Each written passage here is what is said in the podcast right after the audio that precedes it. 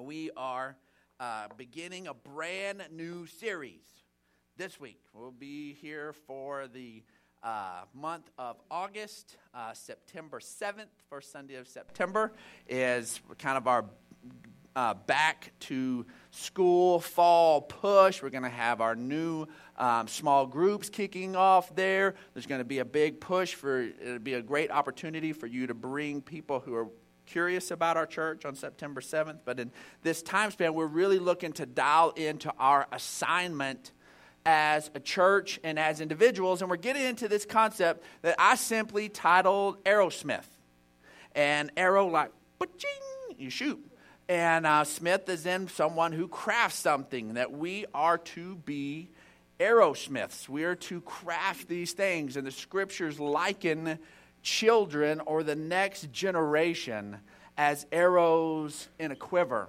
And one of our key points of our assignment as a church, and I believe just as people of God, is to make an impact there. If you get your notes open, let's go ahead and look at this. God's plan has always been for His love to cascade from one generation to the next generation. It has always been for his love to, that's poured out on one group, for that to be expressed and for them to pour that out, that grace and that love. And it should be something that magnifies and rolls forward. And it should be this incredible source of joy. I've got a little video. It's honestly, it's a commercial for water, and um, but it is. I just think it it represents that thing that when we connect with who we are and that our, our choices and how we respond can make a difference in a younger generation, well, you'll see.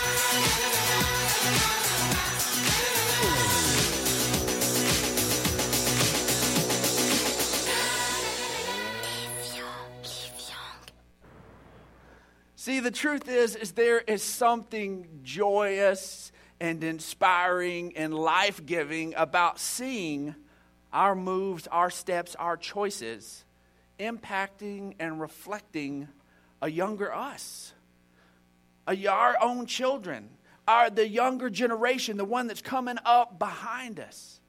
And if we forget that, we get into our daily flow of just making life happen and getting to work and getting to the next thing, and we forget that, then the next generation can be left behind. That is the whole point of the Arrowsmith series, is us embracing the joy of impacting and crafting and, and showing God's love to the next generation. Now, obviously, you, I can't say Arrowsmith and you not think Aerosmith. So, real quick, I got my buddy Russ uh, to uh, help me out right quick. And what we're going to do is we're just going to go ahead and deal with the elephant in the room. And if we were going to do an Aerosmith series on parenting and discipling and impacting the next generation, well, the next five weeks would look a little something like this. Week one,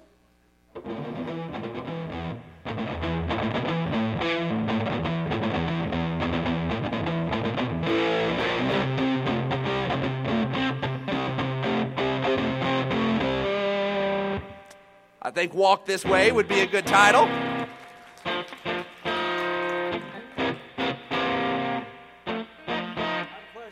Yes, sir. Are you preaching on the original version or the Run DMC version? I think we're leaving all the lyrics out of it. We're just using the title. And then week two,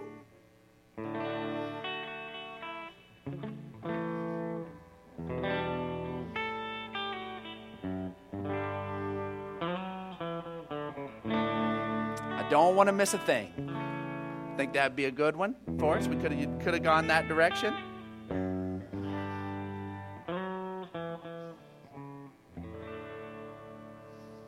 Then week three.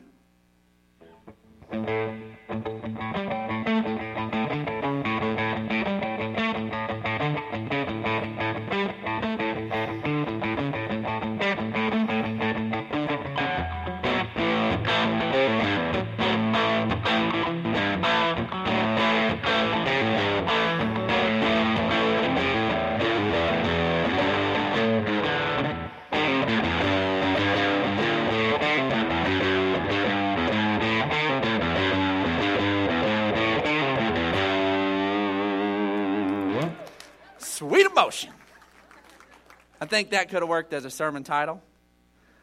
Week four.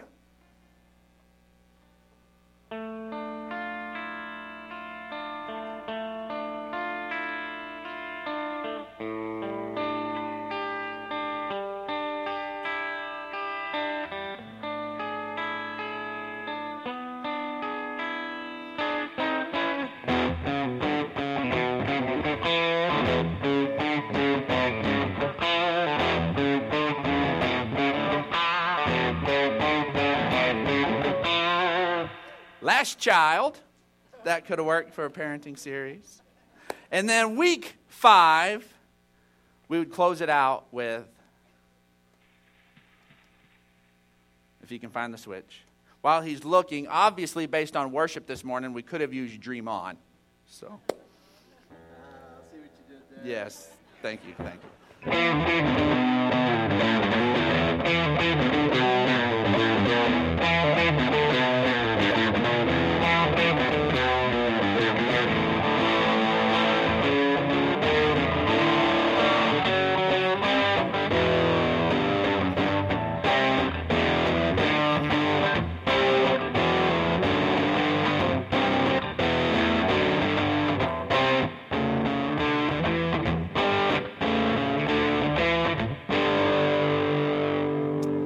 Close it out with our parenting family series, close it out with Love in an Elevator. Don't go, no, no, no, no, no. You're not what you're thinking. It's subtitled The Ups and Downs of Family Life. Thank you, Russ.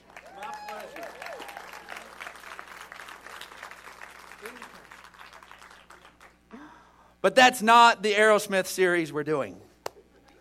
We're doing this one. Today we're talking about making sure the quiver is full. See, as parents, grandparents, and just followers of Jesus, the greatest task that we can invest our lives into is loving and teaching our children. This is the greatest thing we can do. See, Psalm 78, verse 4 says, We will not hide them from their descendants. We will tell the next generation the praiseworthy deed, deeds of the Lord, his power, and the wonders he has done. That we will tell them, we will expose them to this. They will hear it from our lips of the goodness of God and what he's done in our lives. I've said it before, but as much as is age appropriate for your kids as they grow up, your kids should know your God story. There's some of it you have to wait till they're grown to tell them. But as they're younger, there are pieces of it that you can share. Just for the, one, for the part of recognizing that you needed God, that you couldn't do it on your own, and that you placed your faith in Christ. And you, if that has happened in your life, your kids should know that story and be able to tell it and pass it on. The goodness of God in, in all of your, the aspects of your life. Because the truth is, is, is they're being exposed to voices all the time. my pastor who raised me up, he told one, one of my favorite stories of his. He grew up on a farm. I did not grow up on a farm. He grew up on a farm, and obviously, farm has all sorts of animals and all sorts of different things. And they had had their this chicken coop built on top of their dog house. So they had this dog house, and then the second level were the chickens living in there. And this puppies were born inside this dog house. And they go out, and these puppies are just a few weeks old, and they sit there and they hear this, this weird, this weird dog rooster sound. And they go out and finally figure out one of the puppies had been there and lived under that chicken coop and lived under that with that rooster and had, instead of mimicking a dog, when he would go to bark, he would try to crow. And he would just, and it was just this sad, pathetic attempt, and he was just confused. So they took the little puppy and put him in a different part of the farm, and it wasn't long He's around dogs. He's back to acting like a dog. He's barking like a dog. No hint of crow in his bark whatsoever. But the truth is, is our kids are being exposed to stuff all the time. And they're going to echo something. They are. It's just the truth of it. So, with the children in our own lives, with, in our own households, the children in our community, the children that we deal with on a regular basis, we, it is our responsibility as believers to embrace our assignment to help point them towards a good and loving God. Psalms 127, which is the, the crux of our series, says, Children, are a heritage from the Lord, offspring, a reward from Him, like arrows in the hands of a warrior. Our children born in one's youth, blessed is the man whose quiver is full of them. They will not be put to shame when they contend with their opponents, or other translations says enemies, at the gate or in the, in the court. See, there is an accuser of the brethren. We have an enemy. And ultimately, for one generation, to be able to stand before God and not be put to shame when the accuser, the enemy, opens his mouth. It's for us to go, you know what? We have shared with the next generation. We have poured in to our children and their friends and everybody of the next generation that we possibly could. That is our assignment. See, I have a little bit of experience of someone who made their, who was an arrowsmith. Uh, it's whether or not that word exists, I don't know, but someone who crafted their own arrows. When I started and uh, to date my wife, my father-in-law, who has moved on, was super in, uh, moved on in away from this hobby, not moved on on, and. Uh, but at the time, his hobby was it's competing in archery and in shooting. And he wanted his arrows to be perfect. So instead of going online or going to the store and buying arrows, well, he would make his own arrows. And so he would glue all the little feathery things on there, and he would put the, the nocks in them, and he would build all of these arrows. And it seemed a little suspicious to me that every time I came over to their house to see Cutie, he was making arrows. I, think he was sending me a silent uh, message that he could kill me quietly. He could take me out and never wake the neighbors. And so, uh, but he would sit there and, and he wanted those things to be able to fly true, that when he put it in the bow and it was released, that would be able to make its mark. And so he made sure all of those pieces, everything, every variable that was in his control, he couldn't control everything, but every variable that was in his control that he was putting extra effort and detail into it. I'll tell you one of the most important things Celebration Church does every week happens on the other side of that wall. With our children's ministry and, and what's happening there, and down the hall with our nurseries. That's one of the most important things that we pour resources and time and effort into. If you're feeling stirred and you want to become a greater part of Celebration Church and you want to help make a di- difference in it, I tell you what, step up. And we've got volunteer opportunities. We've got different things happening, and you can help help us to reach that assignment. But we have to make a difference in our children. And I want you to notice that I put the, uh, made us an underline, the word our, is one of our fill in the blanks. We have to be conscious of, the, of our kids in our households, those of us who have children in our homes. That responsibility to embrace that, that call to be the Arrowsmith is on us. And so we, we embrace that. Then there are kids in our church. You say, well, Brandon, you're, you're going to spend the next five weeks talking about parenting and children and all this kind of stuff, and, and I, my kids are gone, or I don't have kids, or I haven't entered that phase of my life yet. Well, guess what? The guy who probably has the most sons of the faith was never married and didn't have a biological kid of his own. His name was Paul, and he wrote the bulk of the scriptures. And he referred to Titus as his son, to Timothy as his son in the faith. And guess what? More than likely, you and I are in that lineage of sons in the Lord from Paul. Because as he moved towards Europe and all of his message went out, more than likely, of all the disciples and the apostles that took the message of Jesus out, more than likely you and I would be able to trace the fact that we heard the gospel back to Paul and to one of his sons in the faith. So we have our kids in our church, and that's on us, our responsibility. Then we understand that there are kids in our community. They don't walk through the movie theater and to connect with us on a Sunday morning. They don't go to kids' camp and do those different things. But guess what? There's a wonderful ministry that we've supported from day one called House of Faith and we help resource them and cut them a check every week and give volunteers when they knock on our door and say we need we need volunteers and be a part of what's happening because they're reaching kids in our community then there are kids in our nation which is us and then our community going to to our to the house of faith, but then also Association of Related Churches, ARC. Every one of the churches that they plant has a vision to make an impact on the next generation. They're all passionate about kids, all of them. And then, last of all, in our world. That's why we support Tents of Mercy in Israel. That's why we support Reaching Souls International, that, that carries people all over the place, and they have one of the most wonderful um, adoption and kid sponsorship programs they possibly could. They said, forget it to the normal um, institutions of uh, orphanages and they have made it to where they resource entire families to feed them and take them and embrace them into a household.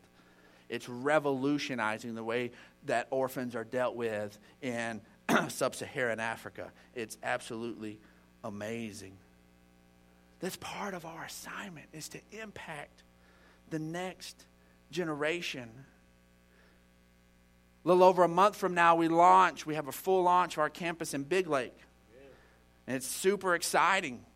And one of the things that made us so pumped about partnering with them is here's a church that on any given Sunday morning, what honestly the truth was, they would have three to seven people on Sunday mornings. But on Wednesdays, they would fire their, their vans up and they would have anywhere from 35 to 45 kids in that church they're reaching out to. And we're like, ah, they get it they understand it. Man, we love this. They're pouring their time and their efforts and their resources, and we will come and locked arms, and we'll be fully launching a campus there in the middle of September. It is exciting because they embrace the assignment to make a difference in the next generation. The truth is, part of each generation's assignment is to set up the next generation to hit their mark. Let's look at this. Second Timothy chapter 2 says, You then, my son, be strong in the grace that is in Christ Jesus and the things you have heard me say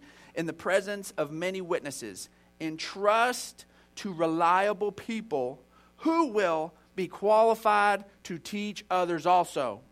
So here's Paul. He has the revelation of who Jesus is, his love, his grace, and he is imparting it to Timothy. Boom, boom. It's already cascaded one generation. He's instructing Timothy you need to find faithful people. Boom. Next generation. These are Paul's spiritual grandkids. Okay? And he says, All right, you need to find people to impart this into and to share this who will teach others also his spiritual great grandkids. He was looking generationally ahead. The video we rolled here about Welcome to Church talked about generationally throughout history the impact that the church has had on the world, whether starting educational institutions or, or the orphanages or the feeding programs or the hospitals and all of the practical stuff that's happened. But the most important thing is generation after generation has presented the gospel to the next group.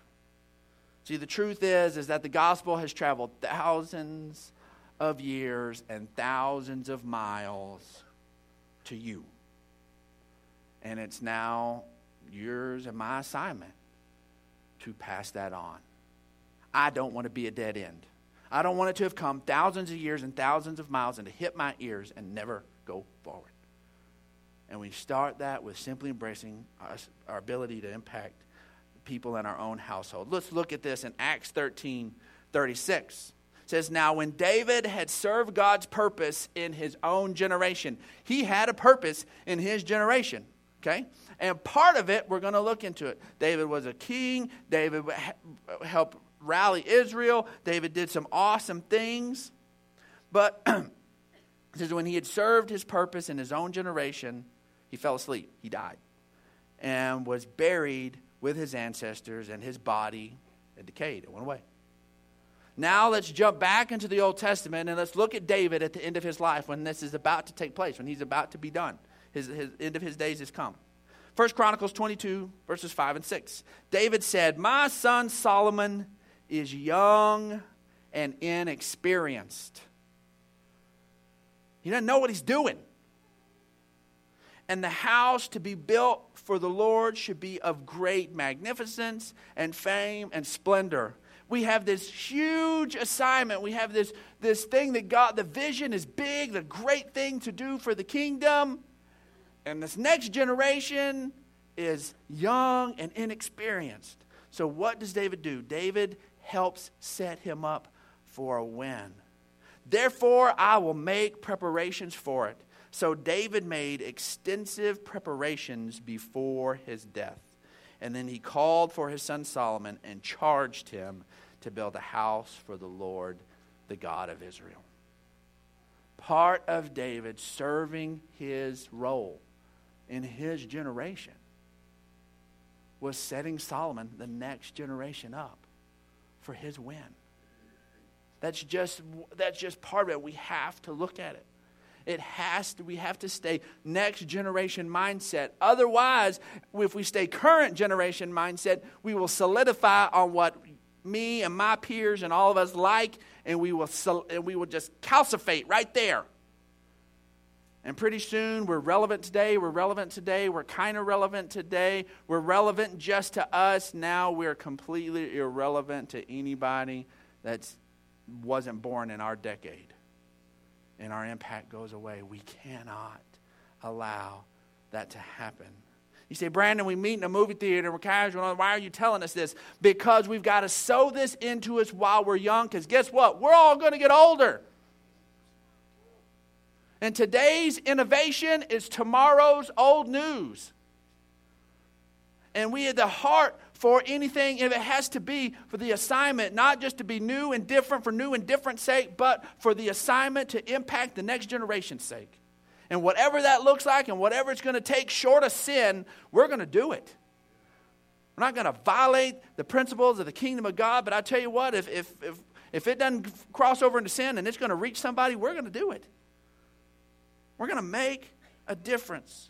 See, look at this. The very first thing God talked about to the very first generation was the next generation. We, have, we don't have any record of any conversation that else was happened other than this.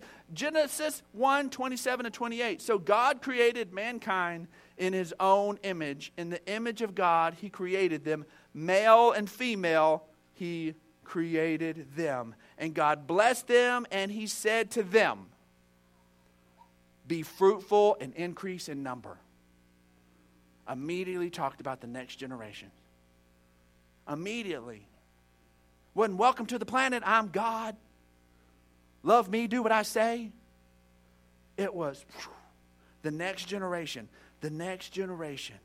Fill the earth and subdue it, rule over the fish of the sea and the birds in the sky and over every living creature that moves on the ground. See, the truth is, the church should be the most innovative force in the world. We should be. The Holy Spirit knows how each next generation is wired, and if we would dare to take some risks and be a little different and lean into the, to the Holy Spirit and not on our own understanding, then we would be on the forefront of what's happening in culture instead of trying to reclaim it in some lame Christian version of it. Retooling it and be on the backside of it. Always too late to the party.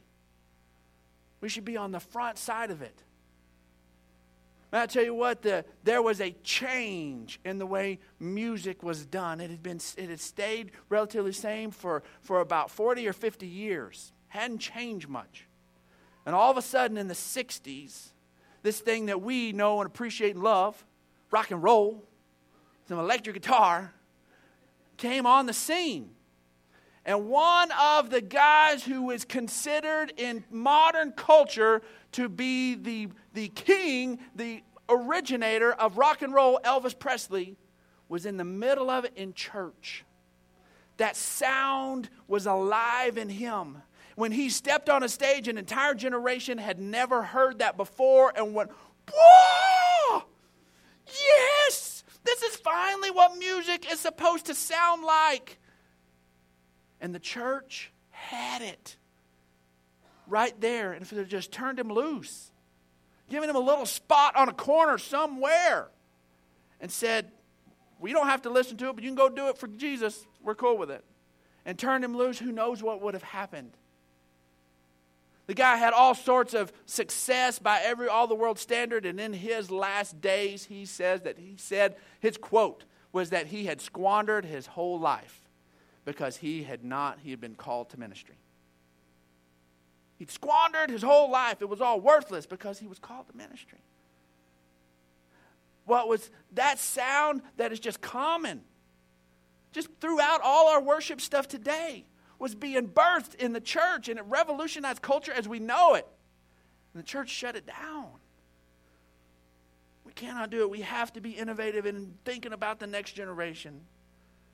We close with this it's important to God that our kids know about His love and grace. I've said it from the beginning. We want to be a church where what happens in here is something for the parents to do while the kids are going to church, not vice versa. Not that's something there so the kids aren't squirming next to you and bothering you. And we just provide them a little something. It has to be about it. Kids matter. Mark 10, verse 14 says, When Jesus saw this, they were trying to keep the kids away from him. He was indignant. He was really, really mad. He was PO'd. He said, He said to them, Let the little children come to me and don't hinder them. For the kingdom of God belongs to them. They don't just get in on it, they own it. It's about the next generation. It belongs to them. And so, as we are stewards of what we've been given, who do we have to steward it for? Who it belongs to. The next generation. Truly, I tell you, anyone who will not receive the kingdom of God like a little child will never enter into it. The great evangelist of the 1800s, D.L. Moody, was talked to one day about a meeting, and, was, and he said, they said, Well, how did the meeting go? He said, Well, you know, we had two and a half salvations. And uh, they said, Oh, wow, you, you know, you had two adults and one kid. He said, No, I had two kids and one adult. Adult had already ruined half their life. Kids have all the whole thing in front of them. It's a, it's a whole life, a whole series of choices that's been redirected for kingdom purpose. He had the right mindset on it as parents, as Christ followers, we've got to get excited about this. Looking for opportunities. If you're a grandparent, pouring into those grandbabies. If you're an aunt and uncle, pouring into those nieces and nephews. If you're just a member of this church, doing what you can to facilitate what happens with the ministries that we reach out to our kids. So we must choose to embrace the assignment to help the next generation to know God better and trust Him more. We are called to be Arrowsmiths to help craft and bring it together for that next generation to hit its mark and go further than we've ever gone, do more than we've ever done. Dream bigger dreams, go further in life. This morning, my, I don't know if I can say this without crying. My heart is extra full right now. Because not only is my wife, she's done. She'll have gotten done on time. I'm going over. And uh, uh, she preached this morning. But my son is filling the pulpit in Sonora, Texas, and is there right now. He's there preaching. Yes! I tell you what, my heart is so full that somehow, in the middle of me being his dad and all of these different stuff, that he embraced and he's excited about. And you know what he talks about? The next generation being an impact and a voice in the generation. Yes, Lord. Ah. Oh. Mm. We have to embrace this. We have to. I want to pray for us. Heavenly Father, Lord, we are so grateful for all of those who were faithful ahead of us. God, we are so thankful for them. The grandmothers and the grandfathers. Lord, the people that prayed for us and we have no idea about it. That they looked forward into time yet to come. And they spoke life over us and they set us up for the winds that we're enjoying right now. None of us are here by our own design. Nobody lifts up themselves by their own bootstraps in the kingdom. Someone prayed, someone stood there, somebody shared the gospel, somebody did it.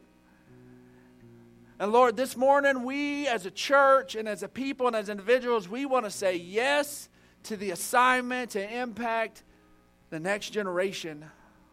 God, you've been good to us. We're right with you, not based on what we've done, but based on what Jesus did. And we want our kids and our grandkids and our great grandkids to step into that. God, we thank you for that. Lord, give us clarity. Let us see the opportunities before us and the courage to open our mouths and put our hands to the plow and do the things that are before us, trust in you to bring the increase. We thank you for that in Jesus' name. Amen. If you're here this morning, you're like, Brandon, I, I'm, I'm kind of on the outside looking in. Then I want you to just, and you just can embrace it. It's, it's as easy as that, just saying yes to Jesus. I want you to just raise your hand right quick.